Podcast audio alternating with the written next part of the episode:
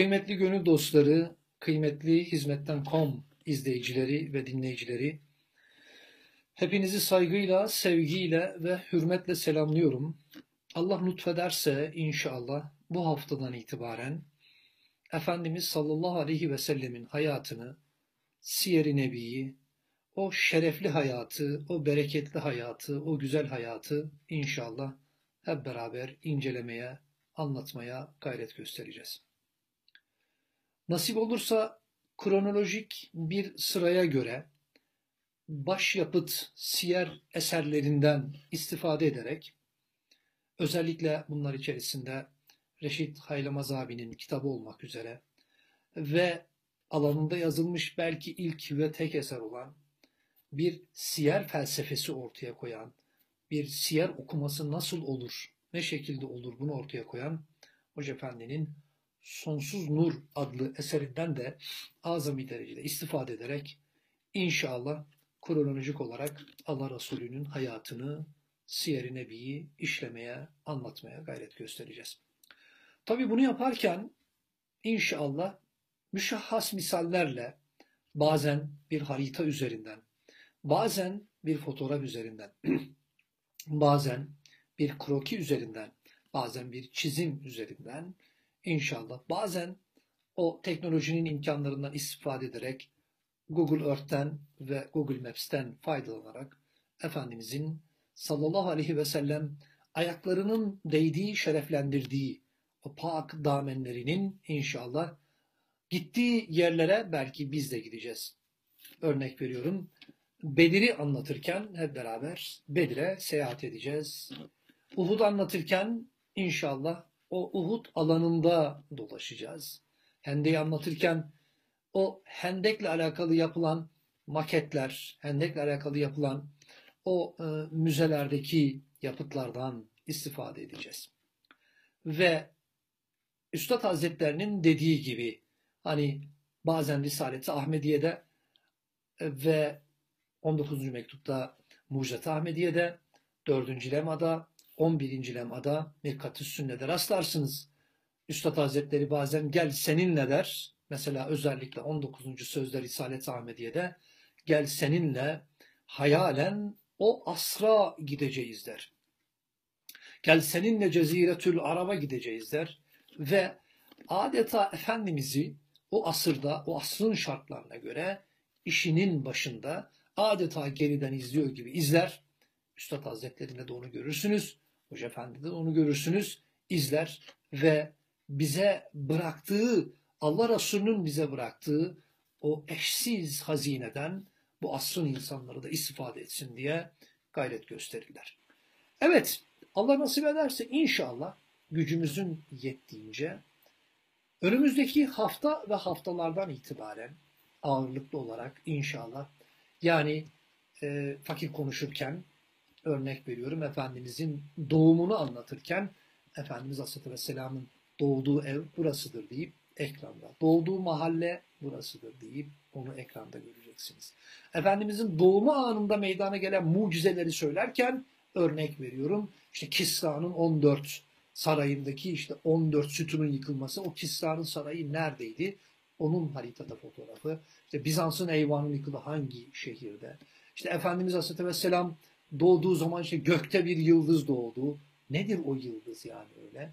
Ve arkasından Efendimiz süt anneye verildi. Beni saat oymağın neresidir? Allah Resulü'nün dört yılının geçtiği oraya gideceğiz. O mekanı beraber ziyaret edeceğiz. Orada belki şakkı sadır mucizesine şahit olacağız. Arkasından Allah Resulü ile beraber bir yönüyle 13 yaşına geldiği zaman amcası Ebu Talip'le beraber inşallah Teala Şam'a gideceğiz. Daha doğrusu Şam'a doğru yola çıkacağız ama Şam'a ulaşmadan Rahip Bahira ile görüşmesi. O sofrayı nereye kurmuştu? Allah Resulü ile nerede görüşmüştü? O fotoğraflara, o videolara, o haritalara beraber nazar edeceğiz. Eğer gücümüz yeterse haddimizin çok çok fevkinde bir kısmı olarak inşallah Efendimizin siyerini yarımşar saatlik dersler halinde, belki 20'şer dakikalık dersler halinde teknik masadaki arkadaşlar ne derlerse, nasıl derlerse ona göre hareket edeceğiz. Ve Efendimizin inşallah siyerini nesebinden başlamak üzere arkasından Efendimizin doğumundan önceki Ebrehe'nin o Kabe'yi yıkmak için geldiği fil vakasını anlatacağız. Efendimizin doğumundan itibaren ruhun ufkuna yürümesine kadar e, siyerde belli başlı kaynaklarda yani e, başlıklar halinde e, tarih sıralaması ve kronolojiye göre inşallah Efendimizin hayatını, siyerini anlatmaya gayret göstereceğiz. Evet, Efendimizin siyeri, Efendimizin sünneti sallallahu aleyhi ve sellem İslam dininin yani şu kendimizi ona göre ayarladığımız ölçülerini Allah tarafından konu, ölçüleri Allah tarafından konulan ve hakikaten bir insan ve bir beşer olarak nasıl yaşamamız geldiğini, o dini nasıl yaşamamız lazım geldiğiyle alakalı yaşayarak bir model ortaya koyan Allah Resulü ve onun sünneti İslam hukukunun ikinci kaynağıdır veya İslam dininin ikinci kaynağıdır diyebiliriz. Hatta şöyle desek zannediyorum herhalde e, yanılmış olmayız yani. İslam dininin ilk kaynağı Allah'tır. Yani onun kelamı Kur'an'dır. İslam hukukunun ikinci kaynağı da ki rastlanmamıştır böyle bir şeye Kur'an ve sünnete. Daha doğrusu Kur'an'ı yaşayarak yani sünnetiyle adeta pratik hayata taşıyan Efendimizin sünnetidir, Efendimizdir, tespiti yapılabilir. Onun için Allah Resulü'nün siyerine mahruti bakış çok çok önemlidir. Allah Resulü'nün hayatına bütüncül bakma çok çok önemlidir. Allah Resulü'nün hayatını bu açıdan bilme çok önemlidir. Örnek veriyorum.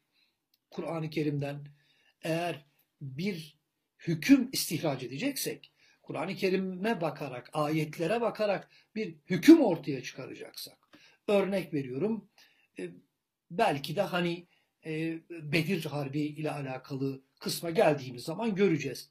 Misal, Bedir'de e, ki esirlerin durumu Kur'an-ı Kerim'de Enfal Sure-i Cellesi'nde anlatılır. Yani bu esirler Medine'ye getirilir ve Efendimizin hatırlayacaksınız sallallahu aleyhi ve sellem bir uygulaması var. 10 Medineliye yani okuma yazma bilmeyen 10 Medineliye eğer okuma yazma öğretirse o esir serbest bırakılacaktır. Yani ondan ekstradan bir maddi tazminat, ondan ekstradan bir kurtarmalık akçesi e, istenmeyecektir. İşte Selefi Salihin büyüklerimiz buradan şöyle bir hüküm çıkarırlar. Yani bir insanın ilim yolunda yani e, hocası gayrimüslim olabilir. Ateist olabilir, deist olabilir, putperest olabilir. Yani o ilim yolunda ilerlemiş belli bir noktaya gelmişse onun dinine bakmaz. Ondan azami derecede istifade etmeye bakar diye büyüklerimiz hüküm çıkarırlar.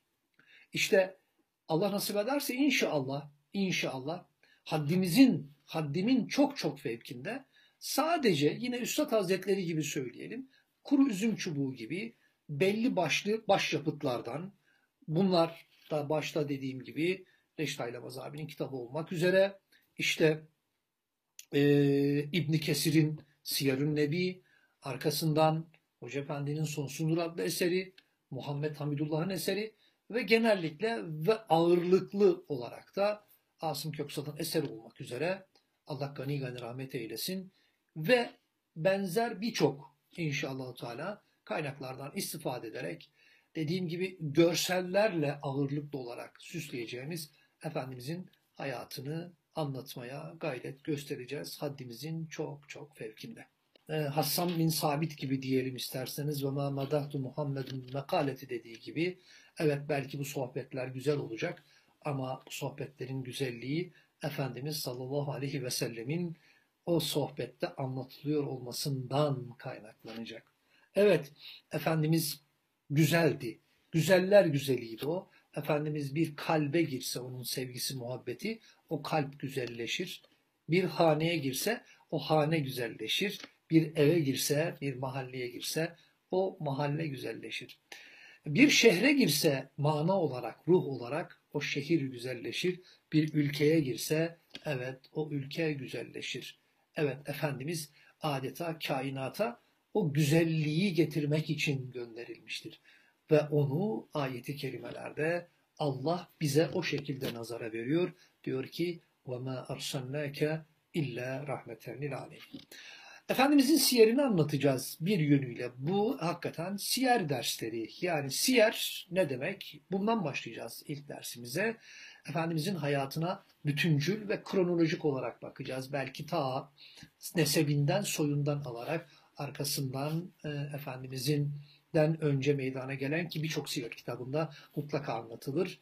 E, işte fil vakası, Efendimizin doğumu, Efendimizin çocukluğu, Efendimizin gençliği, Ficar harpleri, Ficar harplerine iştirak etmiş olması, arkasından Hılful Fudul, evlenmesi, Şam seferi, daha doğrusu Şam yolculuğu, e, arkasından yani Şam yolculuğun ikinci Şam yolculuğundan sonra evlenmesi, çocuklarının olması, 35 yaşına geldiği zaman belki o özel anlatılacak. 40 yaşında ilk artık peygamberlik vazifesinin başlamasından sonra işte o andan itibaren birazcık daha detaylı meseleyi anlatmaya gayret göstereceğiz inşallah.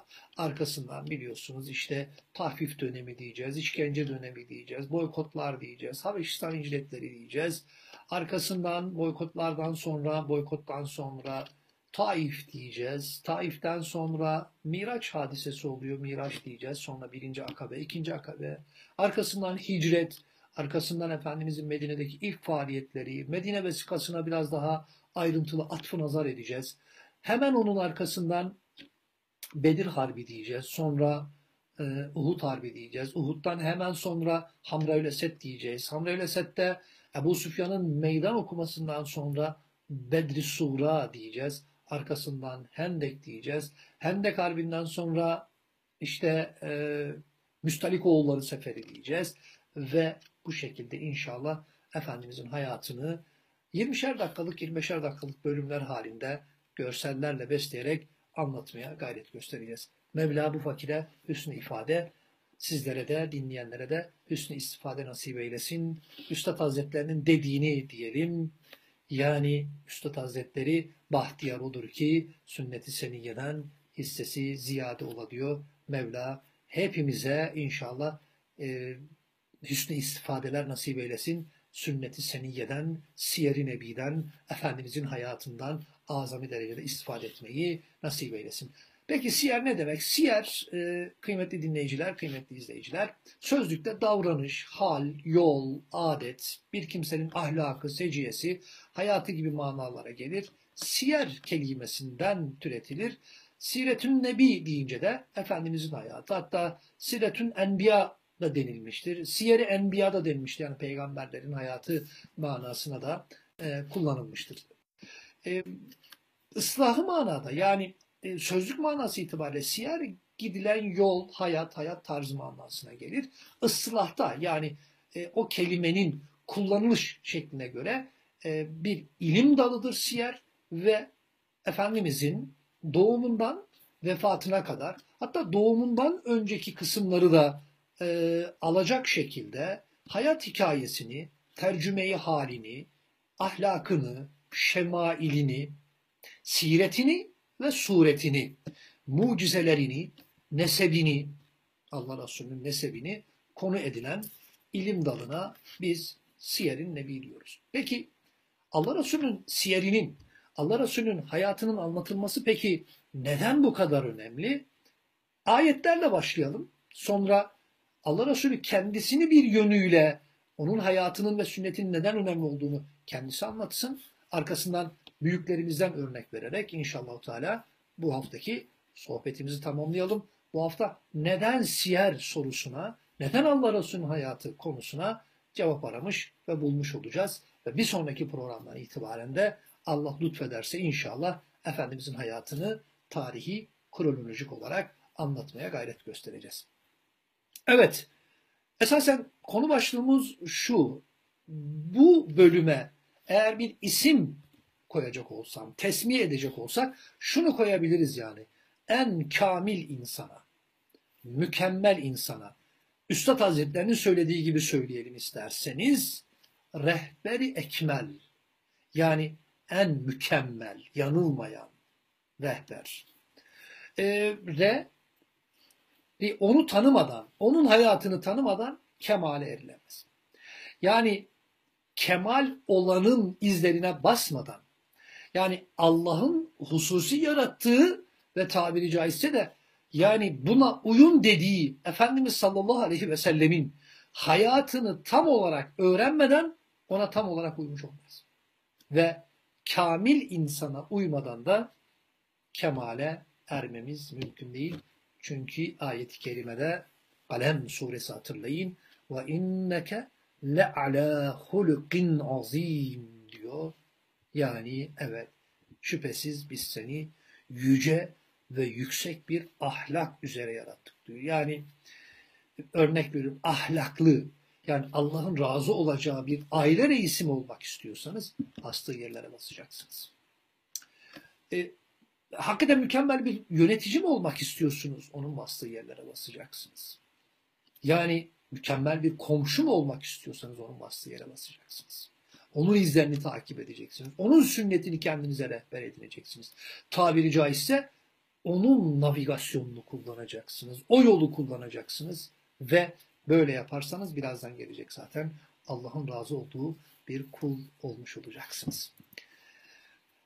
Tanımadan da örnek alamayız. Yani Allah Resulü'nü eğer tanırsak biz onu ancak örnek alabiliriz. Yani hani ayeti kerimede Şura suresinde ne diyor? Ve inneke la tehdi ila sıratın müstakim. Yani gerçekten insanlara sen doğru yolu gösterirsin diyor. Ve Allah Resulü bu doğru yolu böyle sadece kavli olarak değil, evet onun kavli sünnetleri, tavsiye sünnetleri de vardır ama Allah Resulü özellikle nübüvvetteki 23 senelik hayatıyla doğru yolun ne olduğu, virgül, Allah'ın tavsiye ettiği ve Allah'ı razı edeceğimiz yürüyüşün hangi yoldan olacağını. Üç, hakikaten Üstad Hazretleri hani ta yol ikileşti diyor. Yollar ikileştiğinde salih yolun hangi yol olduğu, dünyamız adına, ahiretimiz adına, insanlığımız adına ve hukuk adına, adalet adına doğru olanın ve Allah Resulü'nün e, yaşayarak gösterdiği o yol işte Allah'ın razı olduğu yol işte o yol olmuş oluyor. Onun siyeri, onun hayatı, onun sünneti olmuş oluyor. Ayetler dikkat ederseniz ayetlerle anlatıyoruz. Efendimiz sallallahu aleyhi ve sellemi Allah bu ayetleriyle kullarına nazara veriyor. Şu ayeti kerimelere göre Allah'ın bize tavsiye ettiği e, şu hayatı yaşamayı ve Efendimizin o hayatını, nazara verdiği hayatı hayatımıza örnek yapmayı, örnek almayı nasip eylesin. Bakın bir ayet-i kerime. E, birçok yerde, birçok sohbette bunu anlattığımı hatırlıyorum. Dinleyenler de herhalde hatırlayacaklardır. Ayet-i kerime Ali İmran'da geçer. Kul in kuntum tuhibbunallaha fettebi'uni yuhbukkumullah. Ey Resulüm de ki diyor. Bakın Allah Allah Resulüne diyor. De ki diyor. Kul Arapçada biliyorsunuz emir sigasıdır. Yani Allah Resulüne Efendimiz'e emrediyor. De. Peki ne demesini istiyor? İn kuntum tuhibbunallaha eğer Allah'ı sevdiğinizi iddia ediyorsanız yani bizim nezdimizde Allah sevgisi çok önemli diyorsanız Rabbimizi biz çok seviyoruz diyorsanız şu kainatı, şu kevni mekanı yaratan, arkasından misafirhane gibi hazırladıktan sonra bizi yaratıp bu misafirhanenin en aziz bir misafiri, en eşref bir misafiri yaptı diye inanıyorsanız, Allah'ı seviyorsanız eğer ve Allah'ı sevdiğinizi iddia ediyorsanız fettebi'uni bana uyun ki yoklukçu Allah da sevsin. Bakın esasen bunu e, siyer megaziden ziyade müfessirler bu ayeti tefsir ederken şöyle anlatıyorlar. Hatta Üstad Hazretleri hatırlayın bu ayetin tefsirinde mantık ilmini de kullanır. Ama ben o kısmı anlatmayacağım. Müfessirlerin ortak şeyi şu. Eğer Allah Resulü bir işi yaptığınız, gördüğünüz, ettiğiniz, eylediğiniz bir işi hizmeti ümaniye ve Kur'aniye'de e, deruhte ettiğiniz vazifelerinizi isterseniz en iç daireden en dış daireye doğru gelelim. Asay Musa'da Üstad Hazretleri'nin meyve risalesinde bahsettiği şekliyle yani kalp hayatınızda Allah'ın size emanet ettiği vücudunuzla alakalı ibadetlerinizde maddi manevi hanenizde, mahallenizde, şehrinizde, hizmetinizde, dünyada her bir dairede bir takım vazifeleriniz var. İşte her bir dairede önemi, önem sırası buna girmiyorum. Yaptığınız vazifelerinizi eğer Allah Resulü'nün sünnetine göre onun yaptığı gibi yapmaya gayret ederseniz eğer niyetiniz de o olur. Onun sünnetini öğrenip, onun hayatını öğrenip, onun hayatından bir takım edviyeler, bir takım reçeteler çıkarıp ona göre hareket ederseniz yuhbukkumullah Allah da sizi sevecek. Yani Allah Resulü'nün sünnetine göre yaşadığınız hayattan Allah razı olacak. E, esasen toparlayıp şöyle diyeyim bu ayet-i kerime ile alakalı. Allah Resulü sallallahu aleyhi ve sellem işte öyle bir hayat yaşıyor ki ümmetine öyle bir hazine, öyle bir yol, öyle bir şehrah bırakıyor ki eğer bizler de o şehrahtan hareket edecek olursak, o yolu takip edecek olursak eğer Allah bizden razı olacak. Vadi var. Ve Allah bu vaadinden dönmez kıymetli izleyiciler ve dinleyiciler. Yani Allah evet siz sünneti seniyeye uygun hareket ederseniz ben de sizi seveceğim, sizden razı olacağım diyor. Allah hulful vaat etmez. Dolayısıyla sünneti seniyeye göre hareket eden zaten şari'i, hakikiyi hep aklında tutacağından dolayı işte gerçek zikir bu. Zikr Allah'ı her an hatırda tutmak. Sünnet-i seniyeye uygun hareket etmede Allah'ı her an yani sünnet-i seniyeye hareket ederek Allah'ı her an aklınıza tutmuş oluyorsunuz. Dolayısıyla yaptığımız yapacağımız her işte bu böyledir. Hoca Efendi e, siyerle alakalı enfes bir şey söylüyor. Belki diyor hangi asırda olursa olsun şu yaşadığımız modern asırda bile. Yani her yaşanılan, içinde bulunan asır bir önceki asra göre modern bir asır olmuş oluyor. Yani belki 100 yıl sonraki e, gelenlerde bizim asrımıza eskimiş bir asır diyecekler. Onlar kendi asırlarına modern asır diyecekler. Dolayısıyla şu modern asırda içinde yaşadığımız elan şu bulunduğumuz dönemde asırda bir takım problemlerimiz olacak diyor Hoca Efendi ve bu problemleri belki çözmekte zorlanacağız ve tabiri caizse Allah Resulüne götürdüğümüzde adeta şunu işiteceksiniz. Yani hani e, bu şekilde tahayyül ederek ya Resulallah sıkıştık ne yapalım deyince Allah Resulü belki size şunu fısıldayacak. E ben size bir sünnet bırakmadım mı? Aynen şöyle diyor kelimesi kelimesine Hoca Efendi kırık testide. Diyor ki e, siz benim siyerimi okumadınız mı yani? Onun için diyor ki evet siyerin her bir konusunun aynen hiç değiştirilmeden günümüze taşınıp uygulanması bir kere akıl dışı olur. İlmi reddetmek olur.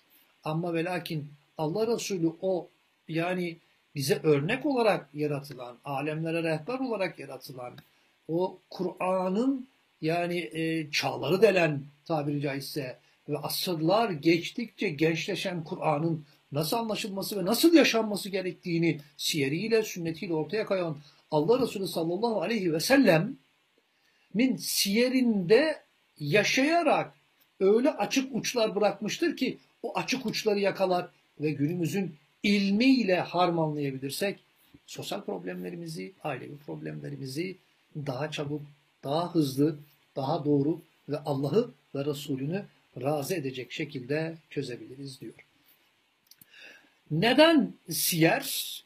Başka bir ayeti kerimede şöyle diyor. Müminlere büyük bir lütuf ve inayette bulunmuştur. Yani ayet-i kerimenin mealen hepsini vereyim. Lekat men Allah alel mu'minine izâ ba'as illahir ayet. Şöyle diyor. Gerçekten Allah kendi içlerinden birini yani insanoğlu olduğu için o insanlardan bir tanesini onlara ayetlerini dikkat edin okuması. Onları her türlü kötülükten koruması. Sünnet-i seniyeye uygun hareket ettiği zaman kötülüklerden en azından korunuyorsunuz. Ayağınız kaysa da oradan tekrar nasıl doğrulacağınız yine o sünnetin içerisinde buluyorsunuz. Kendilerine kitap ve hikmeti öğretmesi bakın için onu Resul yapmış. gönderilen demek Resul biliyorsunuz. Göndermiş insanlığın arasına işte o göndermesi müminlere büyük bir lütuf ve inayettir diyor. Evet Allah Resulü dolayısıyla onun siyeri, dolayısıyla onun sünneti müminler açısından Allah'ın müminlere bahşettiği bir lütuf diyor, diyor ayeti kerimede Ali İmran 164. ayetinde. Ve yani ve atiullaha ve atiur rasul yani Allah'a ve Resulüne itaat edin diyor. Ötesi var mı?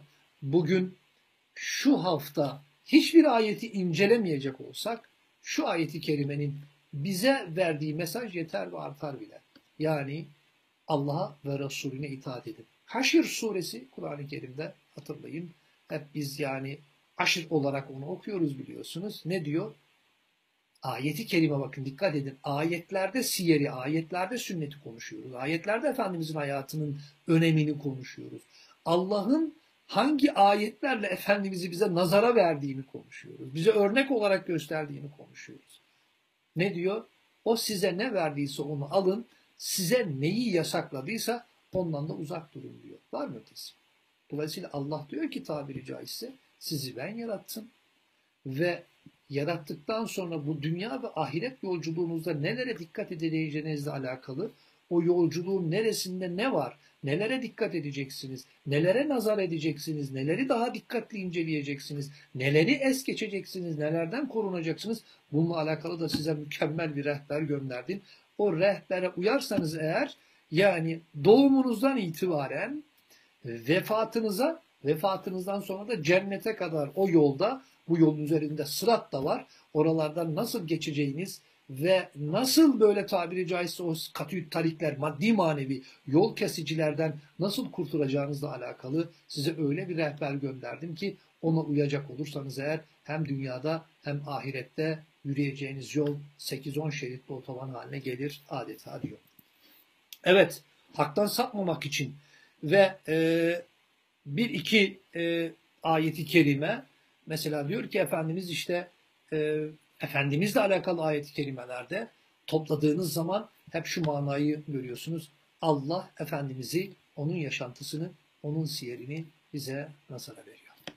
Peki sünnette haktan sapmamak için Efendimiz diyor ki taraktu fikum yani ben size şey veriyorum, bir şey bırakıyorum. Tereke bırakmak biliyorsunuz. Yani ben size bir şey bırakıyorum. Eğer bu bıraktığım iki şeye sarılırsanız asla ama asla sapıklığa düşmezsiniz. Asla yoldan çıkmazsınız. Asla o doğru yoldan ayrılmazsınız. Bunu nerede söylüyor hatırlayın. Veda Hacı dönüşü Gadir Hum'da Hazreti Ali'nin elini kaldırarak bir rivayette ehli beytimi, bir rivayette de sünnetimi diyor Efendimiz sallallahu aleyhi ve sellem. İbn-i Mace'de geçen şu hadisi şerif esasen yani böyle dünyanın bütün billboardlarına adeta böyle aynı anda yani yazılsa, asılsa elektronik billboardlardan tutun da kağıtla yaptıkları billboardlara kadar Efendimiz diyor ki Allah'a yemin ederim ki diyor. Size gecesi gündüz kadar aydınlık, size gecesi gündüz kadar aydınlık, donanma geceleri gibi geniş ve takip edilecek bir yol bıraktım diyor. İşte onun sünneti, işte onun siyeri. Bakın yani gece olduğu zaman eğer hiçbir ışık yoksa, elinizde de önünüzü aydınlatacak bir şey yoksa eğil yordamıyla gidersiniz ve korka korka ilerlersiniz ve doğru yolda olup olmadığınızı da bilmezsiniz. Gökte de bir yıldız falan yoksa. Ama Efendimiz diyor ki ben size öyle bir yol bırakıyorum ki Allah'ı razı edeceğiniz, Allah'ın rızasına doğru koşarak, uçarak gideceğiniz abi. Öyle bir rota bırakıyorum ki bu rotanın, bu yolun gecesi gündüz kadar aydınlıktır diyor. İşte biz ona Efendimizin sünneti diyoruz. İşte biz ona Efendimizin siyeri, siyerin nebi diyoruz. Mevla İnşallah hepimizin o yönüyle yardımcısı olsun. Mevla hepimize Efendimizin siyerinden, Efendimizin hayatından, Efendimizin sünnetinden hissesi ziyade olanlardan eylesin. Hakikaten onun siyerini hakkıyla anlatmayı, anlatabilmeyi ve anlayabilmeyi hepimize nasip müyesser eylesin diyor. Hepinizi Allah'a emanet ediyor ve bu ilk dersi de burada tamamlıyor.